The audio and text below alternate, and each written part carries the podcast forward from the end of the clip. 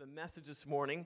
We are continuing our sermon series called Every Battle on Worship. Felt like it was a fitting time with the album coming out to talk about worship, to grow in our knowledge of what worship is, and see what the Bible says about worship. And we'll, we'll talk about the power of worship, some misconceptions of worship, um, maybe even dive a little into my history. If you didn't know, I come from a worship pastor background. But life is a battle, and your weapon is worship. Just like that song said, my weapons are praise and thanksgiving. We weren't born to struggle in life, but we were born to fight. It's a fight to live righteously before God. We have to battle to keep our faith going. And the way that we fight is through worship. And so last week we talked about the story of Jehoshaphat and Judah, and they had an actual, literal battle. Okay, we, we talked about worship is a sign of trust. We choose to trust God and worship Him even when we don't know what the outcome is going to be. And worship is also a decision to surrender. Remember, spiritual power does not flow through powerful people, but through surrendered ones. And lastly, only worship does surrender actually turn to victory. Worship is a song of victory. Praise and worship is our weapon against the powers of darkness. Today we're going to move on. We're going to go from the Old Testament, we're going to move into the New Testament, and we're going to look at the woman who poured out her worship to Jesus. The title for this morning's message is Poured Out. Poured out. Typically, when we say that, we're referring to um, expressing emotions. We're freely opening up. We're, maybe it's the context of a romantic relationship. Someone confessed their love, they poured out their heart to somebody poured out. We're going to read the story of the woman who poured out to Jesus. We're reading in chapter of Mark, book of Mark, chapter 14, starting in verse 3. Let's read these seven verses together. It says, And while he was at Bethany in the house of Simon the leper, as he was reclining at the table, a woman came with an alabaster flask of ointment of pure nard, very costly, and she broke the flask and poured it over his head. There were some who said to themselves indignantly, Why was the ointment wasted like that? For this ointment could have been sold for more than 300 denarii and given to the poor. And they scolded her. But Jesus, somebody say, But Jesus. But Jesus said, Leave her alone. Why do you trouble her? She has done a beautiful thing to me. For you always have the poor with you, and, and whenever you want, you can do good for them, but you will not always have me. She has done what she could. She has anointed my body beforehand for burial. And truly I say to you, wherever the gospel is proclaimed in the whole world, what she has done will be told in memory of her. All right, so Jesus, he goes to Simon's house for a party. And Simon, this is not one of the disciples. If you notice, Mark calls him Simon the leper. How do you like that for a nickname? Not something you want to be called, right? But often the Bible uses nicknames along with it. It's very possible that Jesus has healed Simon before. And that might be why Simon is throwing a party for him. He definitely doesn't have leprosy at this moment, okay? Because no one would have showed up to that party. It's like if you call up someone today, hey, what, what you going on this weekend? Oh, not too much. Hey, I'm throwing a party this weekend. You want to come? Sure, I don't have anything, any plans. Great, I do have COVID. Is that a problem, or are you okay to come over? Uh, let's reschedule. Maybe another week, two or three weeks, quarantine. You know, uh, I don't want to go over to John the COVIDic's house, right? That's just not where you want to go. Um, but I want to take a note that Simon, Simon at this moment, he was accustomed to being an outcast because at one moment he had leprosy. If you know what that means, it means you were cast out from society. You were out of the city. But he probably never dreamed that he'd be able to be around people again, let alone through a party. But through Jesus, through Jesus, his dreams came back to life. Jesus is the one that makes dreams come back to life. That's not a point of my message, that's free, but let's keep going. It says, So Jesus, he goes to this party, and I love that it says specifically he's reclining at the table. So, check out what that means. That means this is not just any normal party. This is a fancy place. This is a fancy restaurant. You're not at, eating at Applebee's today. You're eating at Benihana or, or Brio or whatever fancy restaurant. And nothing against Applebee's if you like Applebee's, but it's a little bit different of a setup. Okay, Jesus is propped up in a lazy boy about to eat. His head is facing the table, but don't worry, his body and his legs are facing away from the table because you don't want your legs by the, you don't want your feet by the food, right? That's that's nasty. But that's how they would eat in a, in a very fancy situation back in those days. And then this woman comes up, and she finds Jesus, and she goes to his feet, and she pours out this offering. It says this ointment called nard. Now, I'm, I'm weird. When I think nard, I just automatically think of The Office. I think Andy the nard dog. But nard is something specific. It's a plant that can only be found in the mountains of northern India. It's, it says it's very costly, right? Mark says that it's very costly. And this perfume is so costly that it would be valued at a minimum, at a minimum of a year's salary. And it could be something as expensive as it could be considered a family heirloom. Imagine that. Your years of salary, working an entire year for something this valuable, or, or keeping something in the family, passing it down from generation to generation, and then to choose to use it on Jesus. This is worship. Mary, she, she didn't sing a song to Jesus. She wasn't kneeling at his feet singing Waymaker to him, but she was worshiping him by bringing by bringing him what cost her. The first point today pour out what cost you. Pour out what cost you. We talked briefly about that last week, right? Worship is supposed to cost you something. Worship without cost is worship without impact. Bring to God what costs you. you. You know what costs you a lot to bring to God? Your time. You've heard the phrase, time is money, right? It takes time to worship God and be with Him. It takes time to get your family ready, get them in the car, and bring them here on a Sunday morning. Anyone to say amen to that? It takes time to get your family in the car. It takes time at the beginning of your day or maybe the end of your day to sit at the feet of Jesus and talk to Him and worship Him. But worship's supposed to cost you something. Pour out what cost you as an offering to worship. And, and I love our worship team, don't you? If you're can you give it up for our worship team what they do? It costs them. It costs them time during the week to practice.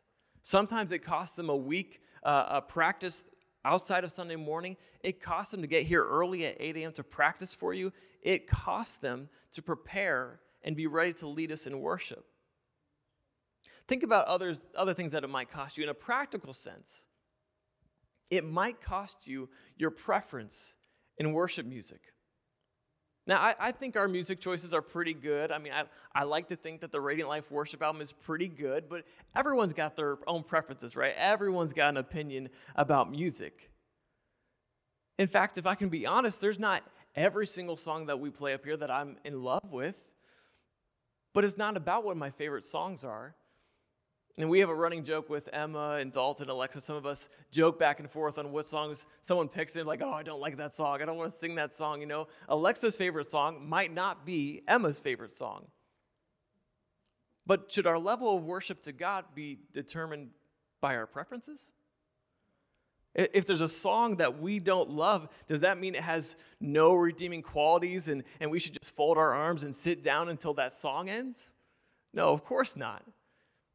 In fact, I think it would be incredibly honoring and honest to say to God, you know, God, I don't love this song, but I do love you. And I'm going to praise you through this song. Pour out what costs you before the Lord. Let's look back at the passage this morning. Let's look at verse 3 specifically. It says that she broke the flask and poured it over his head. Poured it over his head. The second point this morning is pour out lavishly. Pour out lavishly. It says that she broke the flask.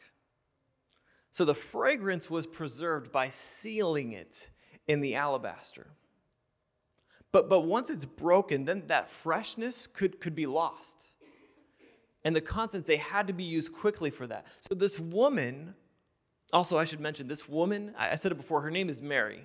This is Mary Magdalene in the story. And her story is actually captured in Matthew, Mark, and John. when I was looking at it, I didn't realize there's a story in Luke, but it's a different story. There's another story of a woman pouring out to God.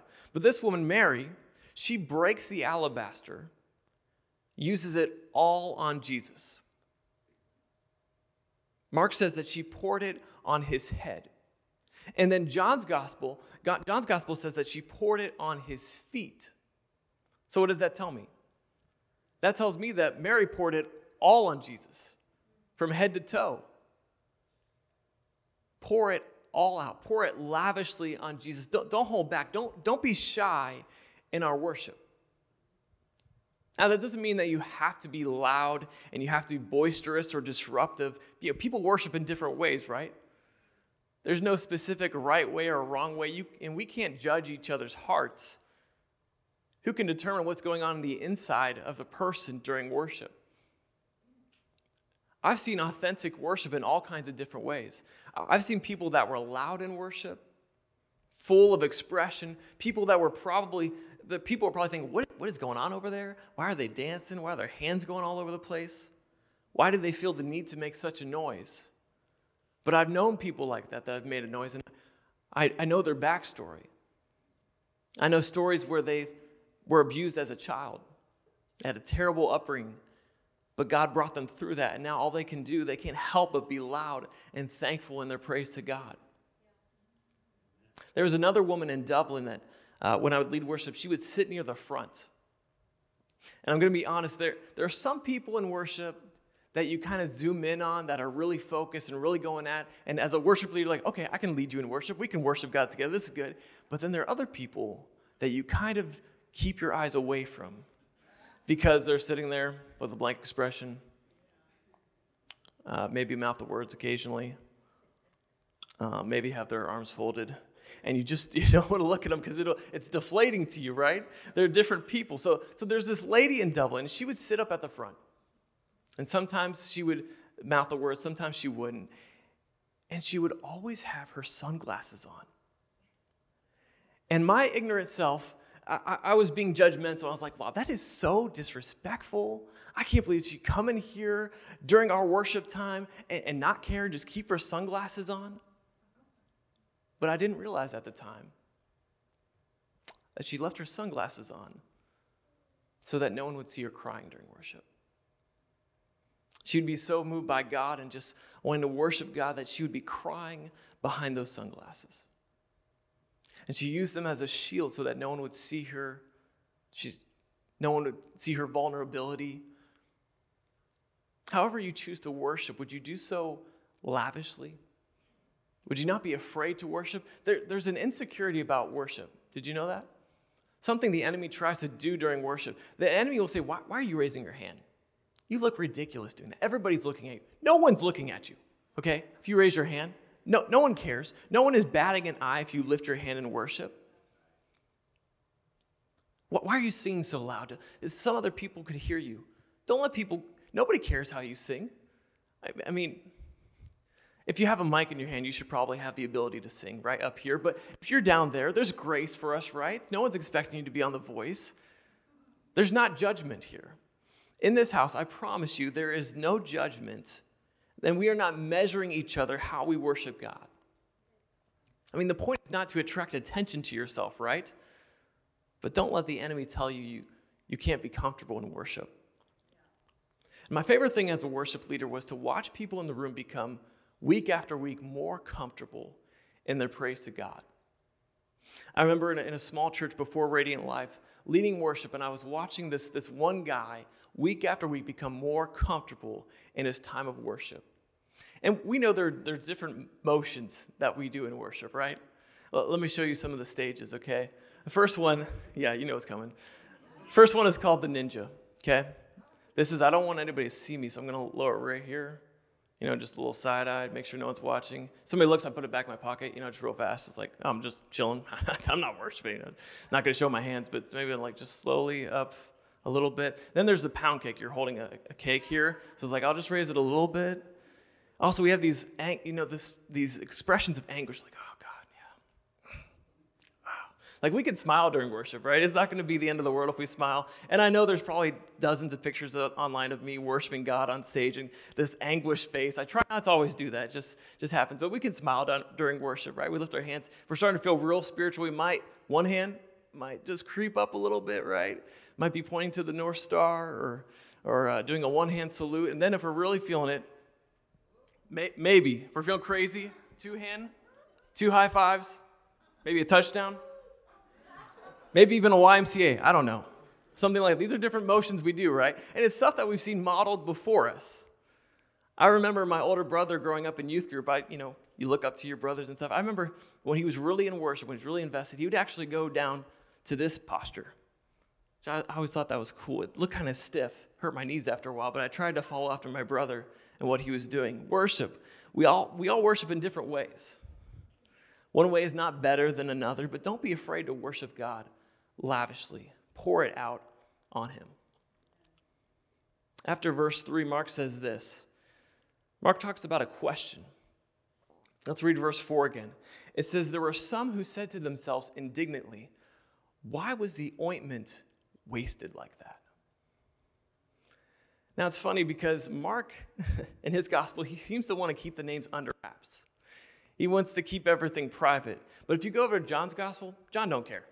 John, John's telling everything. John is name dropping, okay? Which is ironic because in his gospel, he calls himself the disciple whom Jesus loved. You know, right? He's, he's like, yes, this is me, hint, hint, wink, wink. You know, this is me, the disciple whom Jesus loved. But in John, he says it all. He's like, yeah, the girl was Mary, and the disciple who asked this question was Judas.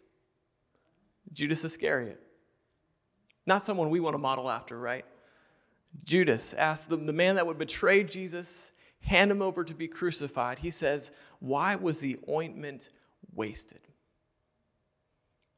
Third point this morning pouring out is never a waste. It's never a waste. It's never a waste to pour out what cost you. It's never a waste to pour out lavishly on Jesus. Time with Jesus is never wasted time. You can have a massive pile of things to do on your to do list each day, but time with God, it is never a waste of time. You can never be too busy for God. I read a book a while ago that says, I'm too busy not to pray. I've got too many things going on in my life not to worship God. There are so many times where we can just want to get right into our day and get our things going. But I found that when I have a big list to do and I spend time first worshiping God, giving Him time, He makes my day more effective, more productive, more efficient than I could ever do on my own. We can waste time on a lot of things in our life, right? We can waste time on, on Netflix and Instagram or trying to how to assemble IKEA furniture, but you can never waste time. You can never waste time on God.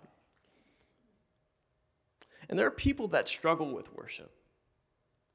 You know, they say, I, I, just don't understand. Like, I know we need to hear the word of God together and preach it and get into a message, but I don't see the point of worship.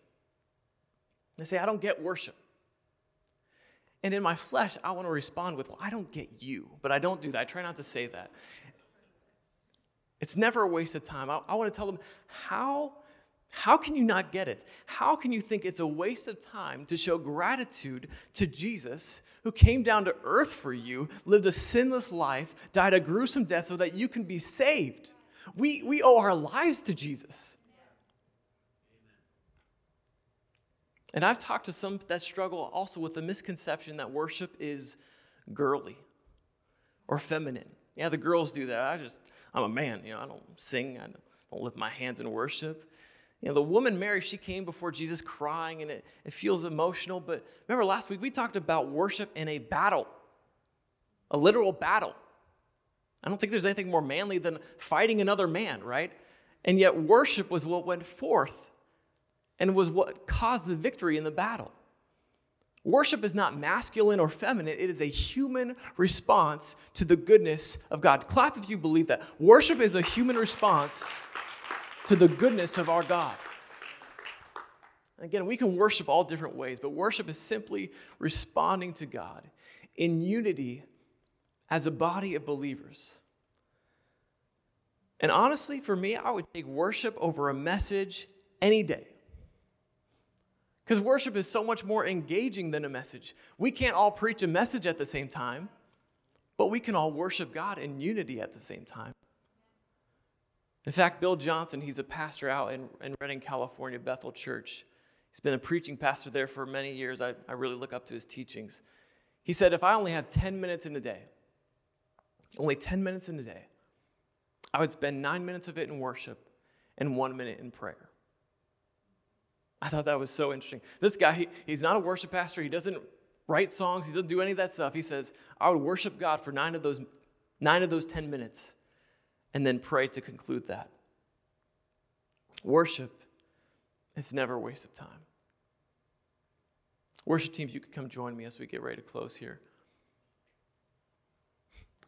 It's funny, my dad, I look up to him. He's been a pastor for many years. He's told me a lot of words of wisdom over the year, but that's one thing when I said, I don't have time for this, I'm trying to figure out my time for this, he would say, Time with God is it's never a waste of time, Matt. You can do a lot of things in your day, but wasting time with God, that's that's not a waste. And as we close, let's let's read the end of this passage. Remember, Judas, he said, Why was this ointment wasted? Could have been sold, the money given to the poor. But look at what Jesus said. Verse 6. I wasn't there. I don't know the tone that Jesus made, but this is, this is how it read to me when I said it. Jesus said, Leave her alone. Why do you trouble her? For she has done a beautiful thing to me. You know, your worship to God, it's a, it's a beautiful thing to God.